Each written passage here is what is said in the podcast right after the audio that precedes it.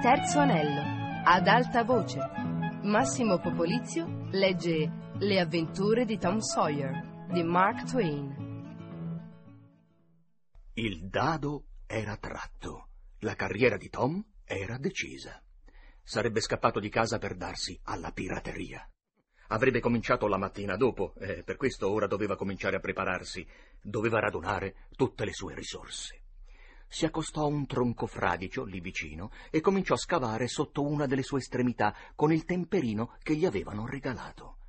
Presto urtò un pezzo di legno che emise un suono cavo, mise la mano lì e recitò solennemente questa formula magica. Quel che non è venuto, venga qui.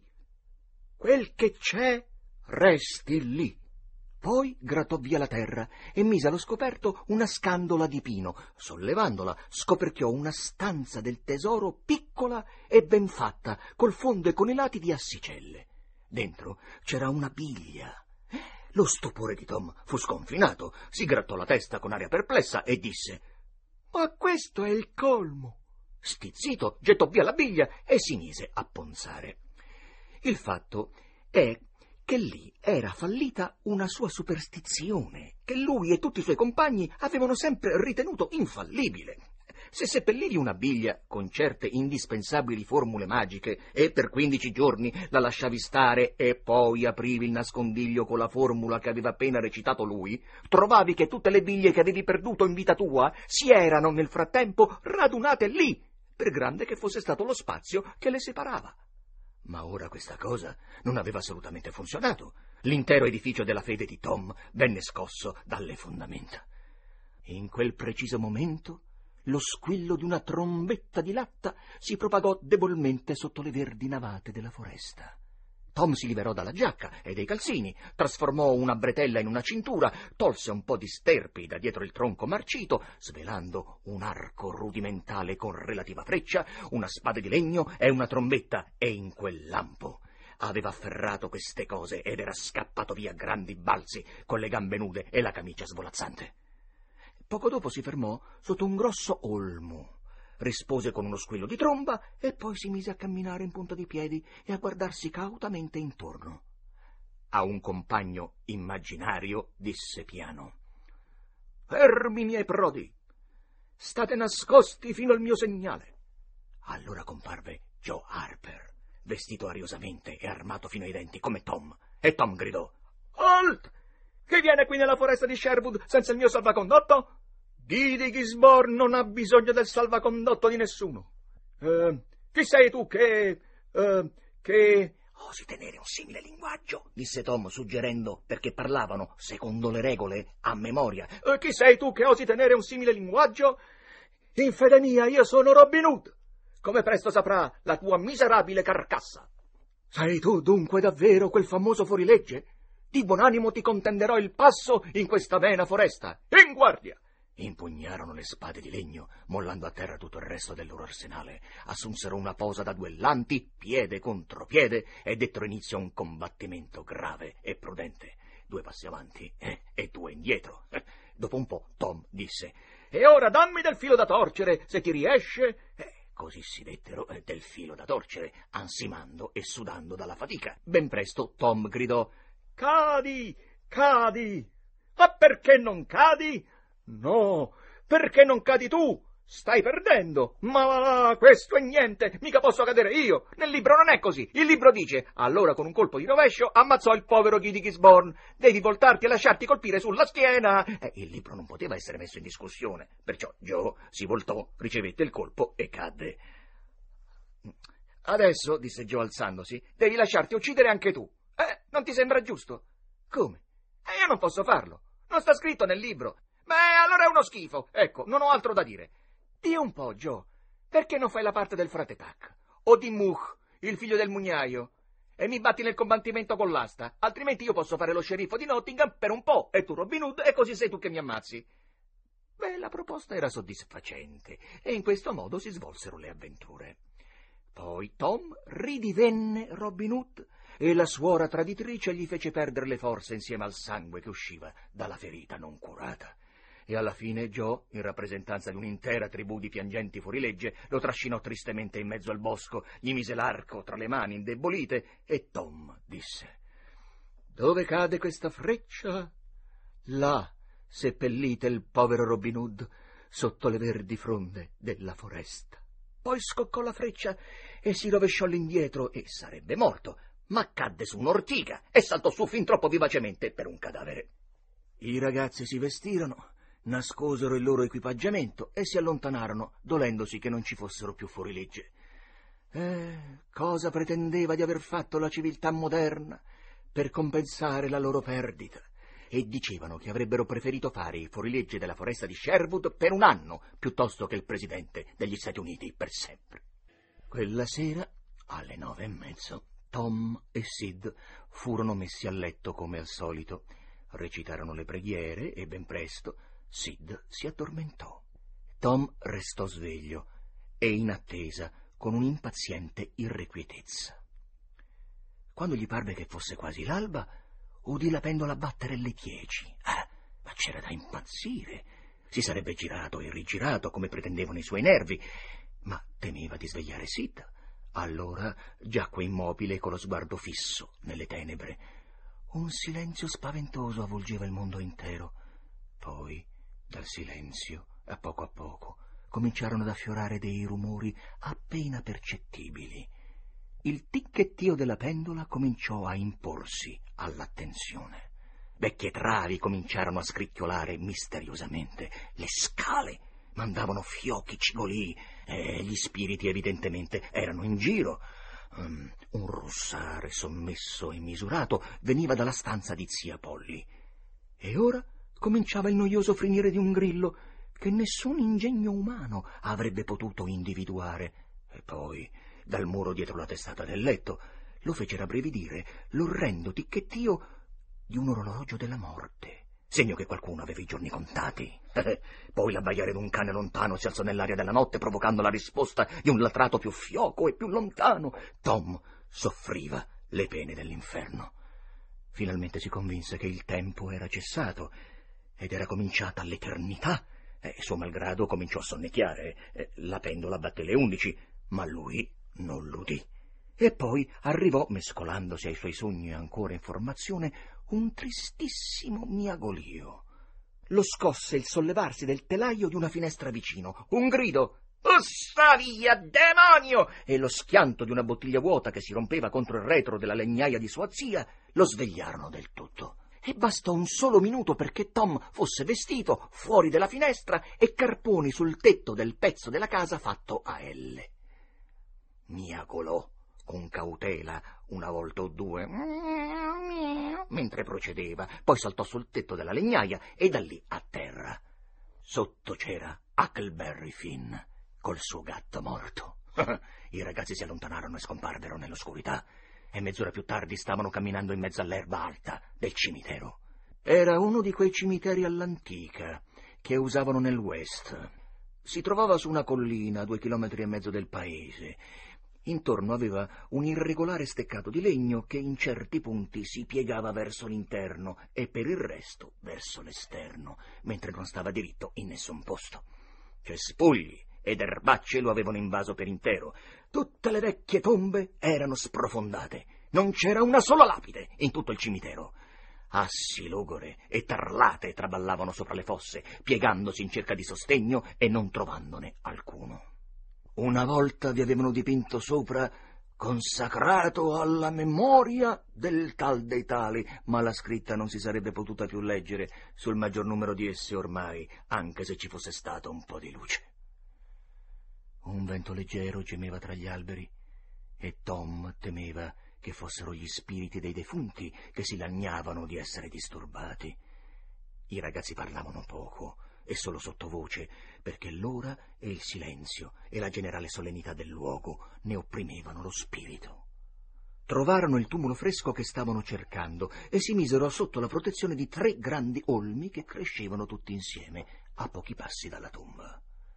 Quindi attesero in silenzio per quello che parve un lunghissimo tempo, e il verso lontano di una civetta era l'unico suono che turbasse l'assoluto silenzio I pensieri di Tom diventavano opprimenti. Bisognava ad ogni costo scambiare qualche parola, disse allora Tom in un sussurro. A chi? Tu credi che ai morti non dispiaccia? Che noi siamo qui? Huckleberry mormorò. Eh, vorrei saperlo. C'è un'atmosfera terribilmente solenne, no? Eh, puoi ben dirlo. Seguì una lunga pausa, durante la quale i ragazzi meditarono sull'argomento e poi Tom bisbigliò. Di Aki, tu credi che Hosh Williams ci senta parlare? Certo che ci sente, il suo spirito almeno. E Tom, dopo una pausa, vorrei averlo chiamato signore, ma non volevo mancargli di rispetto. Tutti lo chiamano Hosh. Non si è mai troppo precisi quando si parla di questi morti, Tom. Questa fu una doccia fredda e la conversazione tornò a spegnersi. Poco dopo Tom prese il suo compagno per un braccio e disse Shh! Cosa c'è, Tom? E i due si strinsero l'un l'altro col cuore in gola. Shh! Eccolo di nuovo! Non hai sentito? Io, ecco! Adesso si sente! Dio mio, Tom, arrivano! Stanno proprio arrivando! E che si fa? Non lo so. Credi che ci vedranno? Tom, loro ci vedono al buio come i gatti. Vorrei non essere venuto. Oh, non aver paura. Non credo che ci daranno fastidio. Non stiamo facendo niente di male, no? Eh, se stiamo fermi, forse non si accorgeranno neanche di noi. Ci proverò, Tom, ma Dio buono, tremo come una foglia. Ascolta. I ragazzi chinarono la testa e trattennero il respiro. Dall'altro capo del cimitero veniva un suono soffocato di voci. Guarda, guarda là, sussurrò Tom. Ma che roba è? È un fuoco fatuo Oh, Tom, che cosa orribile. Alcune figure indistinte si approssimavano nel buio, facendo dondolare un'antiquata lanterna di latta che punteggiava il suolo innumerevoli pagliuzze di luce. Poco dopo, Huckleberry sussurrò con un brivido. Sono diavoli, come no? Tre? Dio, Tom, siamo perduti. Ma sei capace di pregare? Ci proverò, ma non devi avere paura. Non ci faranno niente. Prima di prendere sonno, mio signore. C'è, Hack. Sono esseri umani. Uno almeno. Una delle voci è quella del vecchio Muff Potter. No, impossibile. Puoi scommettere. Non muoverti e non far rumore. Non è tanto sveglio da accorgersi di noi. Eh, ubriaco come al solito, probabilmente. Quella vecchia spugna. D'accordo, starò zitto. Eh, mi sembrano confusi. Non riescono a trovarlo. Eccoli che vengono di nuovo. Fuoco, acqua, fuochino, fuoco, fuochino. Oh, sulla strada giusta, questa volta, eh? Tiac, ho riconosciuto un'altra voce. È Jolly Indiano. Giusto. Quell'assassino di un mezzo sangue. Preferirei di gran lunga che fossero dei diavoli. Ma cosa cavolo staranno architettando? I sussurri a questo punto si spensero del tutto, perché i tre uomini avevano raggiunto la tomba, fermandosi a pochi passi dal nascondiglio dei ragazzi. Eccolo qui, disse la terza voce, e il suo proprietario sollevò la lanterna, mostrando la faccia del giovane dottor Robinson. Potter e John l'Indiano portavano una barella con sopra una corda e un paio di badili. Deposto il loro carico, cominciarono ad aprire la tomba. Il dottore piazzò la lanterna a un'estremità della fossa e andò a sedersi con le spalle contro uno degli olmi. Era così vicino che i ragazzi avrebbero potuto toccarlo. Svelti, ragazzi, disse a bassa voce. La luna potrebbe spuntare da un momento all'altro. I due risposero con un grugnito e continuarono a scavare. Per qualche tempo si udì solo lo stridere dei badili che si sbarazzavano del loro carico di terra e di ghiaia. Era assai monotono, ma finalmente una vanga urtò la bara con un accento ligneo e cavernoso e in un altro minuto, o forse due, gli uomini l'avevano estratta dal suolo fecero saltare il coperchio con i badili, ne tolsero il corpo e lo buttarono garbatamente per terra. La luna sbucò dalle nuvole e rischiarò quella faccia pallida. Preparata la barella, il cadavere vi fu messo sopra, coperto da un telo e legato con la fune. Potter estrasse un grosso coltello a serramanico per tagliare il capo pensolante della corda e poi disse: Con questa schifezza noi abbiamo finito. Sega ossa, tirane fuori altri cinque, o questo resta qui. Ben detto, disse Joe l'indiano. Un momento, come sarebbe? disse il dottore. Avete voluto essere pagati in anticipo e io vi ho pagato.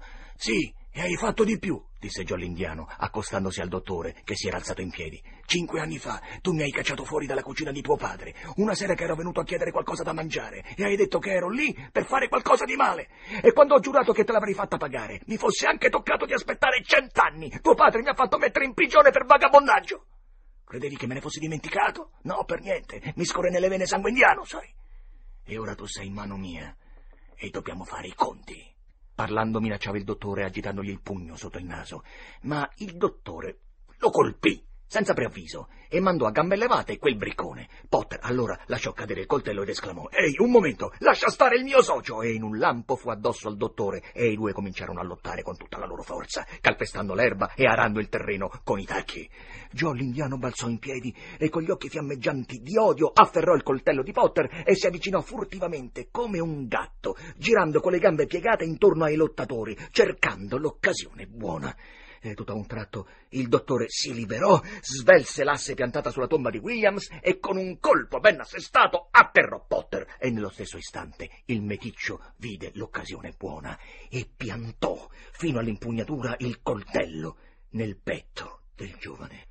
Il dottore barcollò e cadde in parte su Potter, inondandolo del proprio sangue, e nello stesso momento le nuvole cancellarono l'orribile spettacolo e i due ragazzi, atterriti, se la diedero a gambe nelle tenebre. Poco dopo, quando la luna emerse nuovamente, Joe l'indiano era ritto sopra le due forme e le stava contemplando. Il dottore mise qualche suono inarticolato, mandò un paio di lunghi sospiri e tacque. Il meticcio borbottò. Il conto è saldato. Che Dio ti maledica. Poi derubò il cadavere, dopodiché mise il coltello fatale nella mano destra, aperta di Potter, e si sedette sulla cassa scoperchiata. Passarono tre, quattro, cinque minuti e Potter cominciò a muoversi e a gemere. La sua mano si chiuse sul coltello. Potter lo sollevò, gli diede un'occhiata e lo lasciò cadere con un brivido. Poi si rizzò a sedere, spingendo via il cadavere, sul quale posò gli occhi prima di guardarsi confusamente intorno. Il suo sguardo incontrò quello di Joe. Dio santo! Cos'è questo, Joe? È un brutto affare, disse Joe senza muoversi. Perché l'hai fatto? Io. Io non ho fatto niente. Stai a sentire. Le chiacchiere non servono a niente. Potter cominciò a tremare e impallidì. Credevo che la sbronza mi sarebbe passata. Stasera era meglio se non bevevo. Ce l'ho ancora nella testa, peggio di quando ci siamo messi in marcia per venire qui. Sono tutto confuso, non ricordo quasi niente. dimmi, Joe, e sinceramente, vecchio mio, sono stato io, Joe. Io non volevo. Sul mio onore, sull'anima mia, io, io non ho mai voluto, Joe. Dimmi com'è andata, Joe. Oh, oh, è orribile. Così giovane, così promettente. Eh beh, vi stavate picchiando e lui ti ha dato l'asse sulla testa e tu sei andato giù lungo disteso e poi ti sei rialzato. Traballando, hai preso il coltello e gliel'hai piantato in corpo proprio mentre lui ti dava un'altra botta tremenda e siete stati lì per terra fino adesso, come se foste morti stecchiti tutti e due. Oh, non sapevo quello che facevo. Oh, vorrei morire in questo momento se non è vero. È stata tutta colpa del whisky e dell'emozione, credo. Finora non avevo mai usato un'arma in vita mia, Joe. Ho attaccato briga, mai però con le armi. Te lo diranno tutti, Joe. Non fare la spia. Dimmi che non farai la spia, Joe, da bravo. Io t'ho sempre voluto bene, Joe, e ho anche preso le tue parti, non te lo ricordi? Non farai la spia, vero, Joe? E il povero infelice cadde in ginocchio davanti all'impassibile assassino e giunse le mani supplichevoli. Sì, tu sei sempre stato onesto e leale con me, Muff Potter, e non ti tradirò. Ecco, è tutto quello che ti posso dire. Oh, Joe, sei un angelo. Ti benedirò per questo finché campo. E Potter scoppiò in un pianto. Su, su, dai, ora basta. Non è il momento di mettersi a frignare. Tu prendi per di là e io me la batto da questa parte. Dai, svelto adesso. E non lasciare tracce. Potter si allontanò al piccolo trotto. un trotto che ben presto diventò una corsa pazza. Il meticcio lo seguì con lo sguardo e borbottò. Se è frastornato dal colpo e stordito dall'alcol come sembrava che fosse, non penserà al coltello finché non sarà così lontano che avrà paura di tornare indietro a prenderlo da solo in un posto come questo. Quel vigliacco.